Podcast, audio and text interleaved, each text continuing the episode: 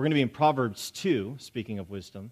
And if you have a blue Bible that we provide for you, it's on page 528. But we're going to continue our, our study in Proverbs, and we're going to pick up from where we left off last time. Last time we looked at chapter 2, we looked at the first half of the chapter.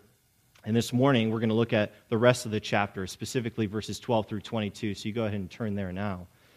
And just as a reminder, the entire chapter, it's a single unit. It's a single unit with a single purpose. And the purpose is this it's to get you to look at the blessed outcome of obtaining and growing in God's wisdom so that you would see its tremendous value and be motivated to diligently and prayerfully pursue it. I mean, that's the goal of the chapter. That's what you need to walk away from uh, and apply is the fact that we need to go right back to verses 1 through 4 and say, now it's time to pursue God's wisdom and to keep growing in it. Proverbs 2 starts with that set of conditions in verses 1 through 4, and the, uh, the remainder, uh, the results of, those, uh, of the chapter, the results of those conditions are described in verses 5 through 22. And verses 1 through 4 basically say if you diligently and prayerfully pursue wisdom, the results will be as follows. And so goes the rest of the chapter. Here's the results and the blessings of wisdom.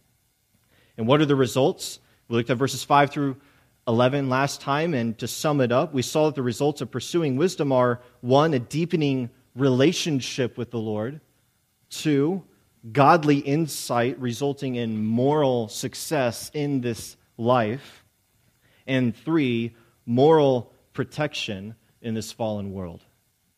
And so this morning we're going to look at verses 12 through 22, which further describe the moral protection, the moral protection that God's wisdom provides for us. But just so we get the idea that this is one message in this chapter and it is one unit, we're going to, we're to start in verse 1, and I just want to read the chapter. So, starting in verse 1, read along with me. Solomon writes this My son, if you receive my words and treasure up my commandments with you, making your ear attentive to wisdom and inclining your heart to understanding, yes, if you call out for insight and raise your voice for understanding, if you seek it like silver and search for it as for hidden treasures, then you will understand the fear of the Lord and find the knowledge of God. For the Lord gives wisdom. From his mouth come knowledge and understanding.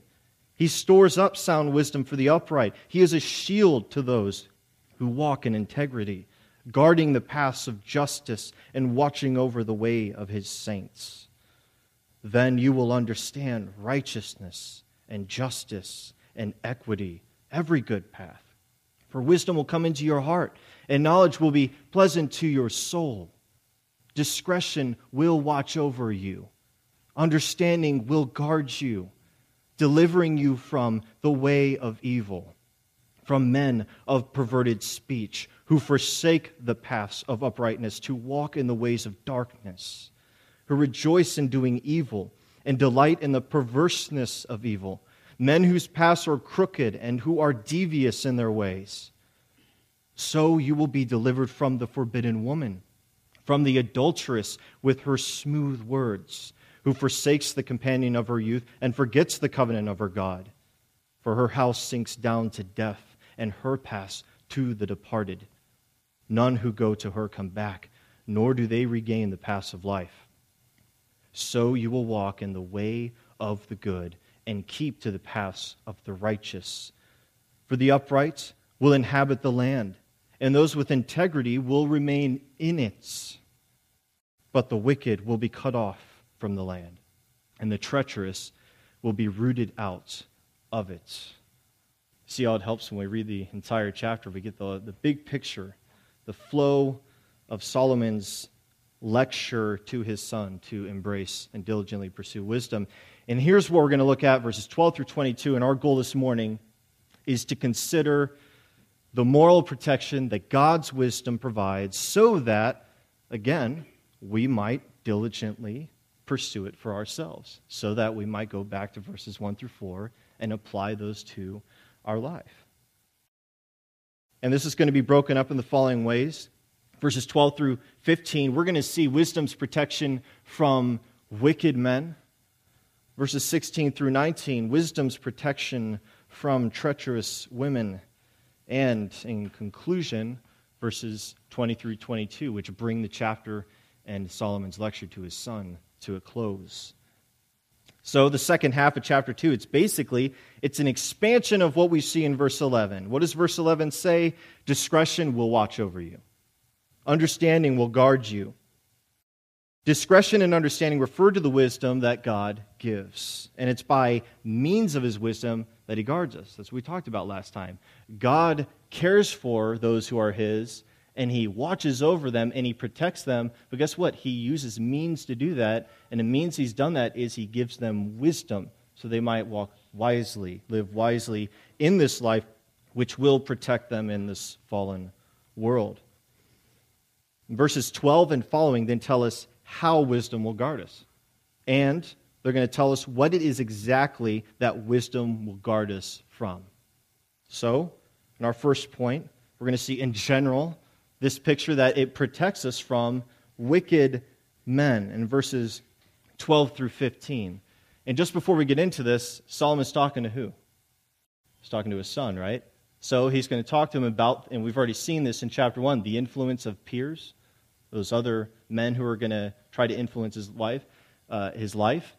And he's going to talk about the other sex, the uh, potential uh, influence or uh, luring or temptation that might come from women. And so, ladies, keep in mind that this still, this still applies to you, just reverse it.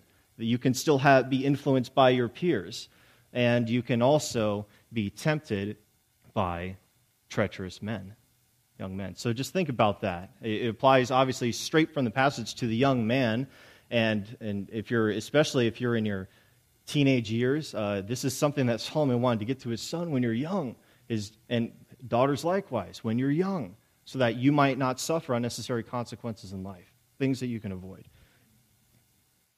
So Verse 11, discretion will watch over you, understanding will guard you. Verse 12, delivering you from the way of evil, from men of perverted speech. So, how will wisdom guard you? Well, it's going to deliver you from the way of evil, and that's specifically the, the way of life that's the opposite of God's way. And this is the way of men who do not fear the Lord. It's not just talking about the evil way in general, it's talking about the way of evil men, men who do not fear the Lord and thus go the opposite of the way that God has told us we're called, or He calls us to live. Wisdom will deliver you from that way of life, the evil way, the way of evil, the way of the evil one. And the word, when it says wisdom will deliver you, this word translated as deliver, it means to rescue you, to snatch you away. And based on the context of this chapter, the idea here is not that you are already going the disastrous way of evil. That's not the idea. It's not that you're already going that way and that wisdom is going to kind of pull you out from the midst of it. Remember, Solomon's been te- teaching his son to embrace and grow in wisdom so that he will not bring upon himself the disastrous consequences of sin and folly. So, by saying that wisdom will deliver you, here's what he's trying to say. The idea is that wisdom will prevent you from going down that road in the first place. Wisdom will pull you away so that you won't step foot in the paths that lead to destruction. Do you see that? So, the point here is not simply that wisdom will deliver you from the way of evil in general. And the second part of the verse explains that to us. It clarifies by, uh, that to us by getting more specific. It says, Wisdom will deliver you from men of perverted speech. Men of perverted speech, which could also be translated this way from men who speak perversities or who say perverse things. And the issue here is not that they use foul language or gossip, although those are unbefitting of God's people, those are uh, considered wickedness and sin as well. But th- that's not the idea here when he says perverted speech. To pervert something literally means to turn it over or to turn it upside down. And the word perverted here is used to describe the speech of those who have chosen the way of evil for themselves. And they say things that are morally upside down. That is, things that are completely contrary to God's word. Anything that flies in the face of God's wisdom, His truth, is perverted. It's twisted, it's skewed, it's turned on its head. Isaiah, the prophet Isaiah said this Woe to those who call evil good and good evil. Who, who defines what, what is good? It's God, right? So, woe to those who call evil good and good evil, who put darkness for light and light for darkness, who put bitter for sweet and sweet for bitter. Remember what we said? Wisdom would be pleasant to your soul, right? Sweeter than honey, if you wanted to compare it to something. And they replace that with what is truly bitter to your soul. And they say, that's sweet. It's upside down, it's perverted. And wouldn't you say this describes society in general? Wouldn't you say that? Men of per- people of perverted speech who take the word of God, the truth of God, what God has revealed about the world and us and everything in it, and they turn it upside down. They completely make it backwards and inverted. People despise and reject God's wisdom. They re- despise and reject the truth and authority of His word, and what they say reflects this. You see that? Remember what Jesus said? Out of the mouth, the heart speaks, right? What people say do uh, give an indication of what's in their heart.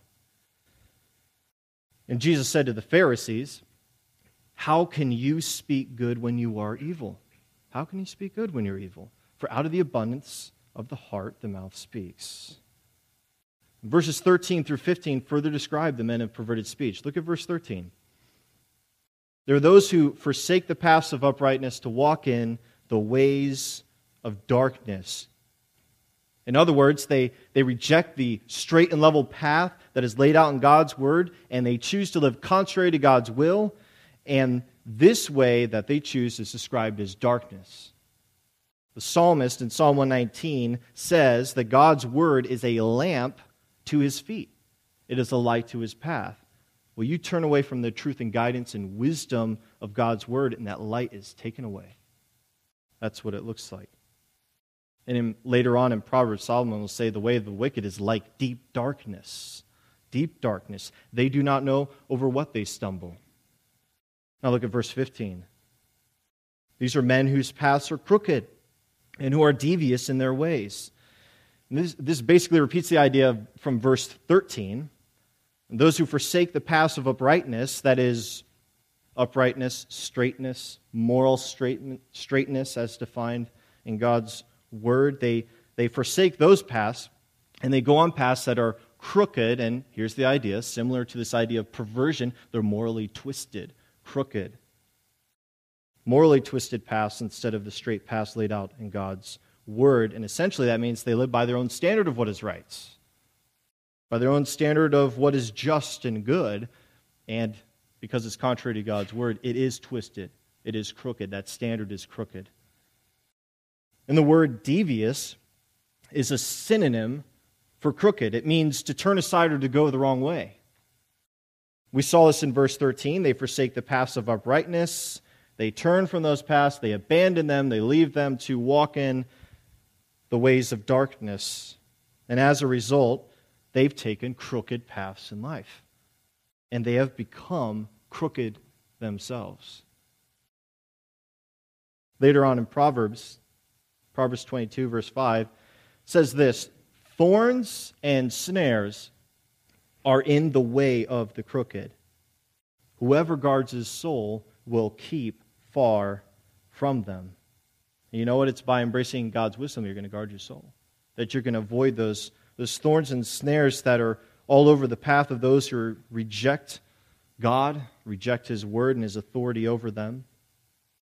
So it's by embracing his wisdom that you'll guard yourselves in this life and you will avoid the thorns and snares of sin and folly. Living your life apart from the authoritative guidance of God's word, it's difficult, it's painful, and it's self destructive. And we would say that's obvious, but how many times do sometimes we buy into the lie that the other way will give us what we want and be more rewarding? We have to see the big picture, and that's what wisdom does. It helps us see things clearly. And here's a practical example, right? Proverbs speaks in, very generally on some things. We're talking about the way of the wicked and these crooked paths. So what does that look like? Practical example, practical example of this idea of thorns and snares in the path of the crooked. What Paul wrote to Timothy in, in his first letter in chapter 6, he says this Those who desire to be rich fall into temptation, into a snare, into many senseless and harmful desires that plunge people into ruin and destruction. For the love of money is a root of all kinds of evils. It is through this craving that some have wandered away from the faith and pierced themselves with many pangs. What does God's wisdom say? Well, if we look at the verses right before that, here's God's wisdom. Paul wrote this Godliness with contentment is great gain. For we brought nothing into the world, and we cannot take anything out of the world.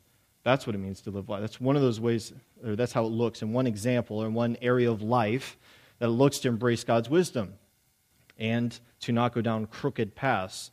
Well, the crooked paths to go down, start going down and st- your, put your foot on that path. This desire to be rich, this love of money, feeding that, that's making you forsake the straight and narrow way that God's given you. God's wisdom says, no, no, no. Godliness with contentment, that's great gain. Not this material wealth you can get in this life that's here today, gone tomorrow. No security in that, right? God, know, God knows what's best for you. That's the simple truth, right? I mean, that's why we study the Word, we read His Word, we're here this morning. We believe that God knows what's best for us, and it's common sense, you would think, right? He created the world and everything in it, He's in control of all things, and He ter- determines what is to come. So, forsaking the upright paths He's revealed in His Word is absolutely foolish. But in Proverbs, we see that those who have chosen to do so, they don't care. Remember, we've looked at this before. How long those simple ones? We love simplicity. They're content. They despise God's wisdom. They love their simplicity. They don't care. And look at verse 14. It shows that they're, they're happy with their choice. They're not just indifferent, they're actually happy with the way they have chosen. Verse 14 there are those who rejoice in doing evil and delight in the perverseness of evil. And the Hebrew text literally says it's those who are happy to do evil and who rejoice in the perversities of evil. The first part speaks of their inward joy, and the second part speaks of their outward expression of that joy. And we don't see it as clearly in the ESV, but if you looked at the New American Standard, they, they word it that way so you get it. It's, it's inward joy and it's an expression of that joy in the second part. The New American Standard Version or translation says, There are those who delight in doing evil and rejoice in the perversity of evil. The Holman, Holman Christian Standard translation says, Those who enjoy doing evil and celebrate perversion. Now, they may not say that what they do and the way they live is evil, would they? Or that it's morally perverse, but that's the truth. That's the truth. That's what God says it is. That's God's assessment. And we need to line our thoughts with what God has said. So, those who delight, rejoice in doing evil, delight in the perverseness of evil, they don't fear the Lord. They see God's wisdom as worthless that's what it means to despise his wisdom. And instead, they take delight in and celebrate the pleasures that this present world has to offer them.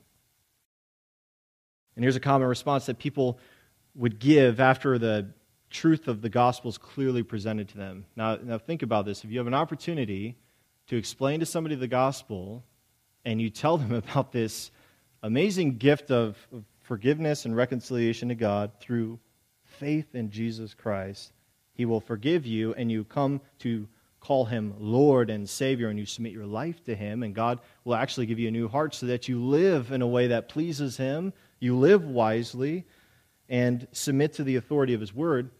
Here's a common response when people are clearly presented with that truth, and especially hearing that you give your life to Christ, it's not just a get out of hell free card, right? It's, it's a lifelong eternal commitment. It's something that you're saying, I'm bringing myself under submission under Christ as Lord. He is Lord over all. I've recognized that, and I see the salvation that He's freely given through His sacrifice. when they hear that the call is for them to lay down their lives so that they might live a life of true worship and obedience to God, and then when they're asked, what's keeping you from repenting and trusting Christ today? Right now, what would keep you? Uh, you, know, you know, usually you say, well, why don't you think about that? Why don't you go home and think about it? You know, you don't know what the next hour will bring, right? We don't know when our time will be up, when it will be too late, and death comes knocking at our door. So you could ask, well, what would keep you from doing that right now? A common response would be, I like the way I'm living my life. You know, I don't want to give that up. So the issue is desire. It's desire. The freedom that all people have is the freedom to act according to their desires. Do you know that? All of humanity, every single person is truly free because they are free to choose according to their desires. So listen to this. Those who are dead in their sins are enslaved to sin, as were we before God saved us. They're enslaved to sin, and sin is what they desire the most. They do not desire God. They do not desire to submit to God and to live according to God's wisdom. No one will repent and trust in Jesus Christ apart from the saving grace of the Father and the life giving work of the Spirit. And I think we're seeing that clearly in Romans. It's God who saves. God must intervene and give you a new heart with new desires. That's what you need. That's the problem. You can't run away from this problem that you have. It's sin, it's in you. It's your heart. You need a new heart. God must intervene and give you a new heart so that you will believe the gospel and repent and trust in Christ so that you will forsake the ways of darkness and walk in the paths of uprightness. So that righteousness will be what you desire most, not sin. You will desire God's wisdom. Remember, Paul talks about this. When, when God saves you, you're no longer enslaved to sin. You're no, no longer under its enslaving power. You've been set free, not from the presence of it in your life, but you have been set free, and you've become slaves of what? Righteousness. You see that? God gives you a new heart, He gives you life. And then you become a slave of righteousness, and it's He doesn't drag you into the kingdom against your desire, if that makes sense. He doesn't say, here's the good news of the gospel and open your eyes to that truth. And you remember we talked about the calling? Those whom he calls, he justifies, and those whom he justifies, he also glorifies. And so when someone comes to saving faith, they do, don't do it begrudgingly. Their eyes are open and they rejoice that they've found this eternal life in Christ like Jesus described the kingdom of God, it's like a, a, treasure, this great treasure that you've discovered. You rejoice when you find it. Something's changed. God gave you a new heart.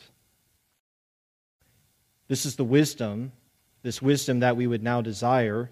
This is the wisdom that will deliver you from wicked men, this wisdom that God gives. From those who have chosen the way of evil and who speak perverse things. They say things that turn the truth and wisdom of God upside down. And here's the danger something to consider. What they say may be enticing, and it may even be convincing. These are people who will not only defend their immoral way of life, this is a warning. You know, Solomon's giving his son a warning. This isn't just, okay, some people have chosen this way. You know, don't, uh, don't hang out with them or whatever. But he's saying that wisdom will deliver you from these men of perverted speech. They're not only enjoying their immoral way of life, but they'll even try to persuade you. They want to persuade you to believe what they believe and enjoy the things that they enjoy and to buy into their thinking and join them in their ungodly ways. You could say misery loves company. Well, wickedness loves company too. Solomon said back in chapter 1 My son, if sinners entice you, do not consent. How they entice? Well, he says, if they say, Come with us. Remember how long he gave this illustration of all the things that they're going to say to you, make you think that, oh, yeah, I should join them. Uh, yeah, this is why am I working so hard in this life? And look at they're they're getting rewarded. He's warning them if they entice you, don't consent. If they say all these things, they're going to try to lure you in. don't consent. And he says, Do not walk in the way with them, hold back your foot from their paths. So, what do you need to hold back your foot from ungodly paths? Is it sheer willpower? Is it, you know, all right, temptation comes, I'm just going I'm going to be strong, man. I'm going to resist it. I'm going to pray, God, yeah, when that comes, just, just help me be strong. What do you need? It's not sheer willpower. And granted, we know that God enables us, right? He strengthens us to withstand or to endure that testing, that temptation when it comes. But you need wisdom. You need wisdom. Wisdom will deliver you from the people who have chosen the way of evil for themselves and who are proponents of that way. They are proponents. They're out for converts. They're out to persuade. And how does this work? How, how, will, how does wisdom deliver you? Well, look back at, look back at verse 9. Look back at that previous section. If you have wisdom, then you understand righteousness and justice and equity, every good path. You understand those things. And in other words, your thinking is conformed to the standard of God's word. And as a result, you see the way of evil for what it is, and you stay clear of it. Allows you to see things clearly. Also, if you fear the Lord, that means that you do not despise his wisdom. You don't anymore. God saved you. You don't despise it. Now, you might do foolish things. In moments, you might choose folly over wisdom. But if you fear the Lord, that means you do not despise his wisdom. And you see his wisdom as having tremendous value for your life. Do you not see God's wisdom as having tremendous value for your life? What are you doing here? It would be a total waste of your time if this wasn't valuable to you. Pretty bad use of your time, wouldn't you say? We care about this, right?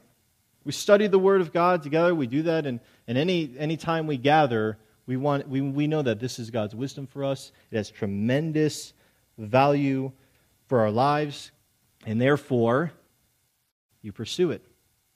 And as you receive it and grow in it, you find it to be pleasant to your soul. We saw that in verse 10. And then when you see people talking so much about their sin and their way of life and how much they're enjoying it, when, they, when you see them taking so much pleasure in sin and giving the impression that the, the immoral, do as you please, God, godless life is fun and satisfying and rewarding, as if in some way you're missing out and not living life to the fullest, man. When you hear that, when you see that, you won't buy it. You will not buy it. Wisdom will remind you that Remember the Apostle John said, the world is passing away, along with all its desires. But whoever does the will of God abides forever. Think about that. You will not see their way of life as something to be desired and sought after because you have found what is truly pleasant. You have. What's greater than riches, sweeter than honey, if we use that imagery? It's the wisdom of God. David said in the Psalms, he said, The precepts, the commands, the directions of the Lord are right, rejoicing the heart. They rejoice the heart. Now let's look at this second part, starting in verse 16. Wisdom will not only protect you from wicked men and their way, it'll protect you from treacherous women. Discretion will watch over you, understanding will guard you Verse 16 So you will be delivered from the forbidden woman, from the adulteress with her smooth words, who forsakes the companion of her youth and forgets the covenant of her God. The word that's translated as forbidden means strange. What it means. And the word that's translated as adulteress means foreigner. All right? Both words are used in the Old Testament to describe someone who is an outsider of some sorts. And based on the context of this passage, these terms indicate that the woman is a moral outsider. So it's not that she's a foreigner, she's not an Israelite, or that she's strange looking, or she's just someone who's outside your community or at least your, your, your household. It means that she's a, a moral outsider. Could be a, a foreigner, could be an Israelite woman who has gone outside of the way that God's prescribed. She's a moral outsider. she too has turned away from the paths of uprightness, particularly with regard to her marriage relationship. And that's what we see in verse 17. What does it in 17? She forsakes the companion of her youth and forgets the covenant of her God. And the companion of her, of her youth, you might have thought, it, it, it right, it's her husband. It's her husband. People in ancient Israel got married young, by the way, much more so than we do these days. Um, and so you could see how the spouse is called the companion of the youth, of one's youth. And the marriage relationship, well, guess what? You know, that's the most intimate form of companionship in this life. It's the companion of your youth when you get married, even if you get married later in life. The woman whom Solomon is war- Solomon's warning his son about is the one who is unfaithful to her husband, the woman who is willing to break her most sacred vow and abandon her closest companion, the man with whom she had become one flesh. Treacherous. The most sacred vow and the closest companion in life, and she's willing to break that off, separate. This adulterous woman forgets the covenant of her God. Some believe that this is referring to her marriage vows because you, you say your marriage vows in the presence of God before the Lord. I disagree that it's referring to that, but I would say obviously we already know that she's broken those vows. She's forsaken the companion of her youth. I would suggest that this actually refers to God's covenant with the people of Israel most specifically. God had made a covenant with the people of Israel after he delivered them out of Egypt. Remember the Exodus? He delivers them out of Egypt and he brings them through the wilderness to Mount Sinai. And, and before they enter the promised land, let's just sum it up. It's basically before they enter the promised land, God makes a covenant with this people. And this is commonly, commonly referred to as the Mosaic covenant because Moses was the leader, the, the mediator, and it was through him that God had made this covenant with the people. So the Mosaic covenant, and I would say that's what it's referring to. And it contained, this covenant contained God's laws and regulations that instructed the people in how they were to live and how they were to worship Him. That's basically what it is. That's the law of God. And that's contained in Exodus through Deuteronomy. You want to see the laws and the regulations? There's a lot of them, isn't there? It's God's covenant with his people so that they uh, would regulate them and give them instruction as a nation and as a people and how they were to live and worship him. It wasn't to make their life difficult or burdensome. Why? It was to tell them, here's how you're to live and to worship me rightly so that it will go well with you. God promised he would bring tremendous blessings upon them if they obeyed. But he also promised that for disobedience, he would bring curses upon them. And guess what? The people, in turn, they committed themselves and promised to obey all that God commanded. They entered into this agreement, this covenant, and made it with God. Now, Moses warned the people in Deuteronomy chapter 4, verse 23. We'll see that. He said this because he was going to be taken from them, he was going to be he was going to die, and they were going to go into the land and be without him. Uh, Joshua would be the next leader, but his words to them, parting words, some of them, were this Take care lest you forget the covenant of the Lord your God which he made with you. You see the wording right there? That's the exact type of wording we see here in Proverbs. The woman who had forsaken her husband, and yes, who thus had broken her marriage covenant with her husband, absolutely. She also had forgotten or disregarded the covenant of her God, which clearly stated, You shall not commit adultery. She is a treacherous woman. It's not just to her companion, the companion of her youth, but it's to God. And she is faithless, and she breaks faith with that. There's betrayal. So, why would a young man need protection from her? And here's why because she is hunting for prey. Hunting for prey, and those who lack wisdom are easy victims. Easy victims. In verse 16, we see her weapon of choice. What is it? Smooth words.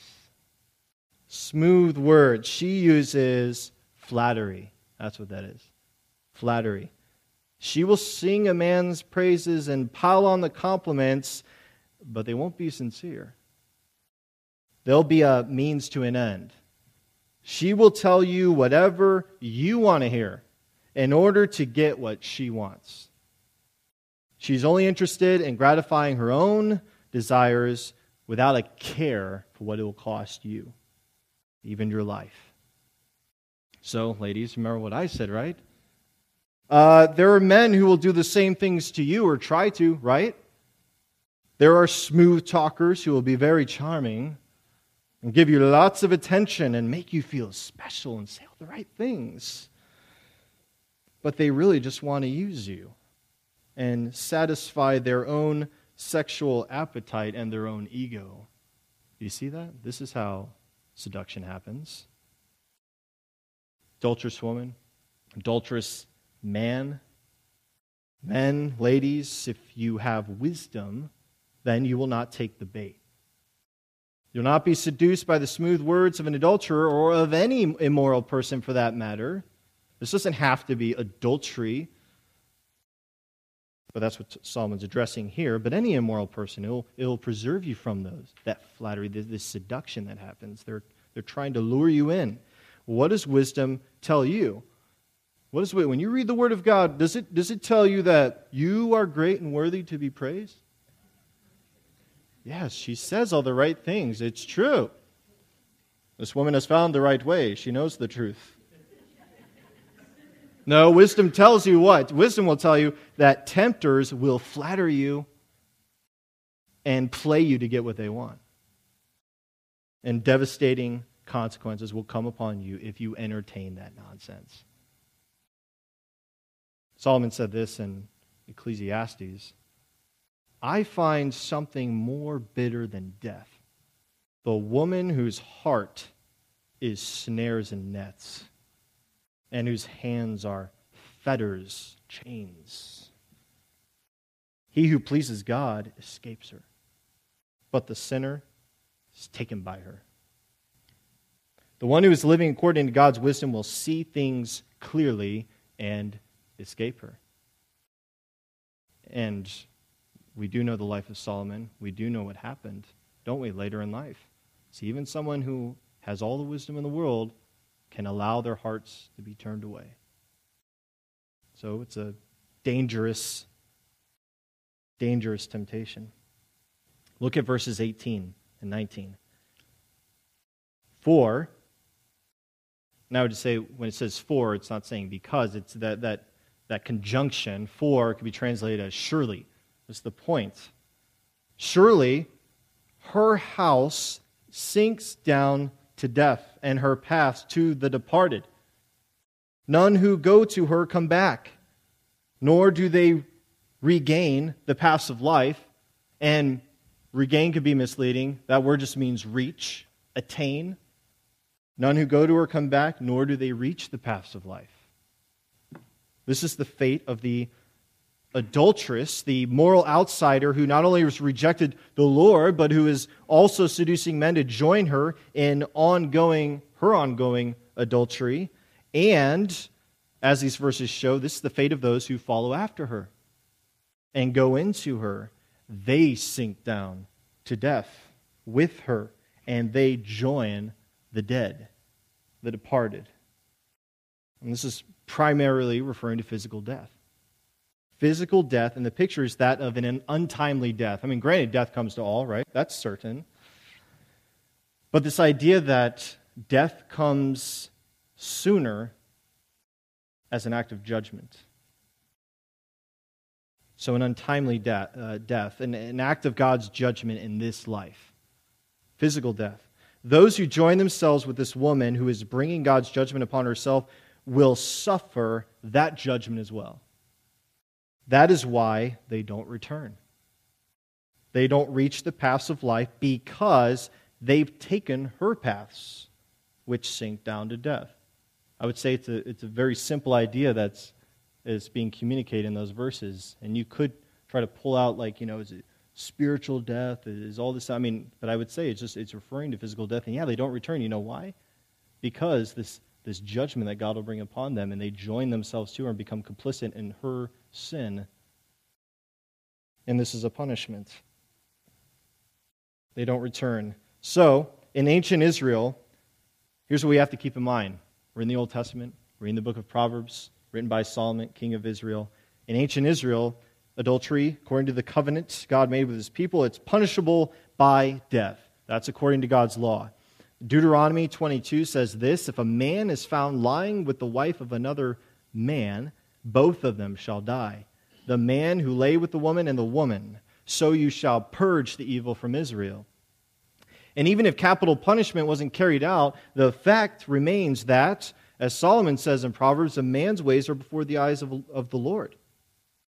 So God could certainly strike down an adulterer by some other means, and we see that in the Old Testament as well.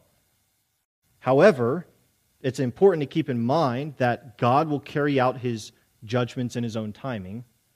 And it's also important to remember that God may choose to show mercy to the offenders. Proverbs presents general truths. We have to remember that. Okay? So, physical death, yes. Proverbs is presenting a general truth. God also, we know, according to his word, shows mercy. is merciful. And God, uh, Proverbs, with these general truths, it, just basically is presenting true statements about how things in life generally play out. But that doesn't mean there are not exceptions. We have to understand that. So don't take every, everything that's said in Proverbs as a 100% absolute guarantee. Well, no, it's a general truth about life, it is wisdom. So, in exceptions in life, when I say that, that doesn't mean that they contradict the character of God or the Word of God.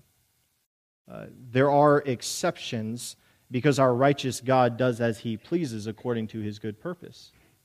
And he might allow that. And what about today? Uh, we're not in ancient Israel. We're not under the Mosaic covenant. And adultery is not punishable by death, at least in our country.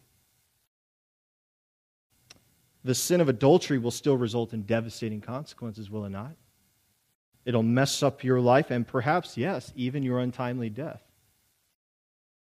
Because marriage is sacred to God. He takes it seriously. In Hebrews chapter 13, verse 4, it says, Let marriage be held in honor among all. This is a sweeping statement. Let it be held in honor among all, and let the marriage bed be undefiled, for God will judge the sexually immoral and adulterous. However, as heinous as the sin of adultery is, those who have committed adultery are not beyond the saving grace of God. Again, Proverbs, general truths about the way life works. But God still is merciful and he still saves even the adulterer. 1 Corinthians chapter 6. Look at this.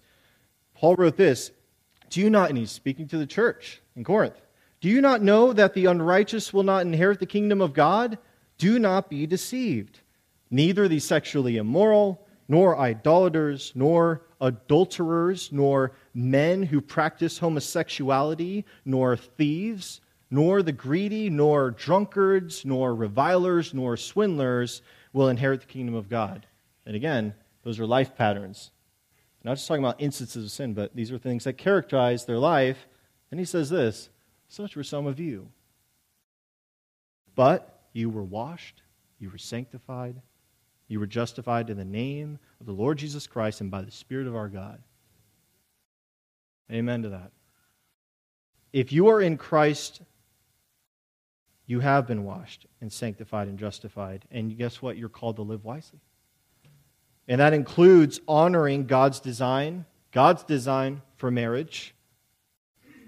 And it includes fleeing from all sexual immorality. That's a, a, a, simple command to read and to understand. It is you flee from it. And now the, the final verses, and this will be shorter because it really functions. The verses 20 through 22 are really kind of the, the conclusion of this chapter. We've seen that God's wisdom will protect us from wicked men and treacherous women. both of whom seek to persuade us to forsake God's way for their way, light for darkness, good for evil, life for death. And here's the result of God's protection through his wisdom. Here's the result, verse 20.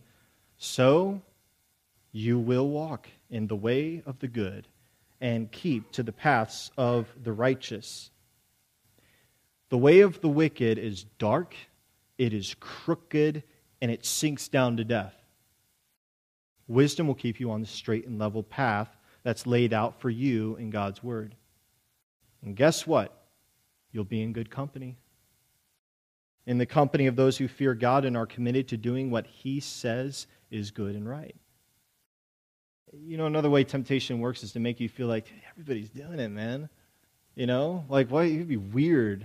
Uh, in, in this idea that uh, to live the Christian life, you're just going to be some outsider in some sense. And that, yeah, that's true. The world will hate you because it hated Christ.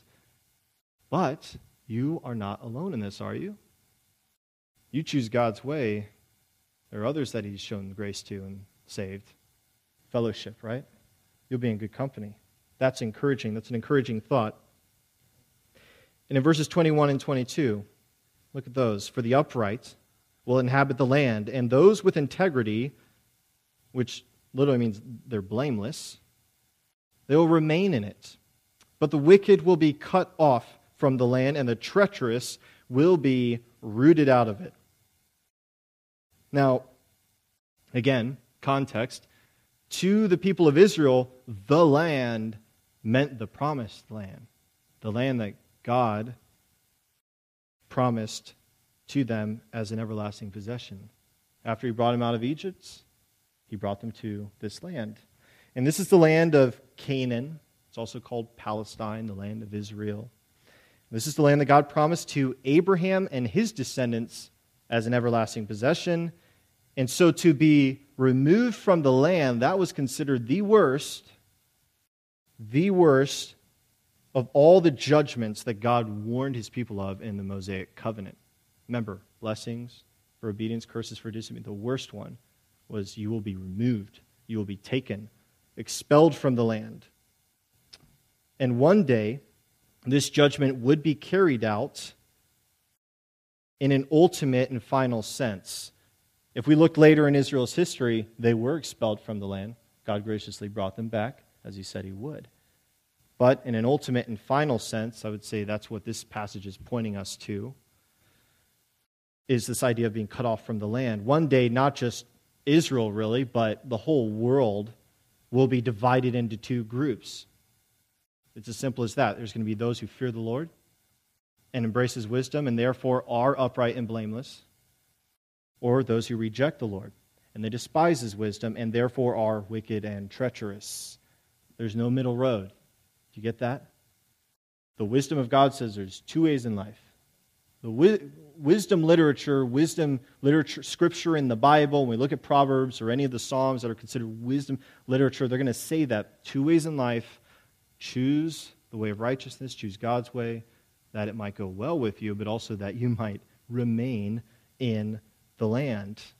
And for all of us who aren't Israelites who have this promised land, we're talking about you remain on the earth, right? Christ is going to come and establish his kingdom. It's not going to just be in Israel, he will reign over the entire earth. And who's going to be allowed to enter his kingdom?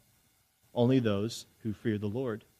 And for us who have believed the gospel, who've come to fear the Lord, we believe the gospel, repented, and trusted in Christ. And he's our king, and we're waiting for his return. So embracing God's wisdom is choosing the road that is eternally secure and leads to eternal life. That's how he brings it to a close. Amen. So the, the urgency is choose wisdom. Choose the fear of the Lord today. Do not wait. Look back at verses 1 through 4 again. That's our application. We are to be about the business of pursuing God's wisdom. It is for our best, it is for our good. And you know what it also does? It confirms to us that we are truly His. Because if we weren't, oh, we wouldn't like that. We would despise it, and we wouldn't walk according to it. So let that be your encouragement today, throughout the week, and for months and years to come. Let's pray.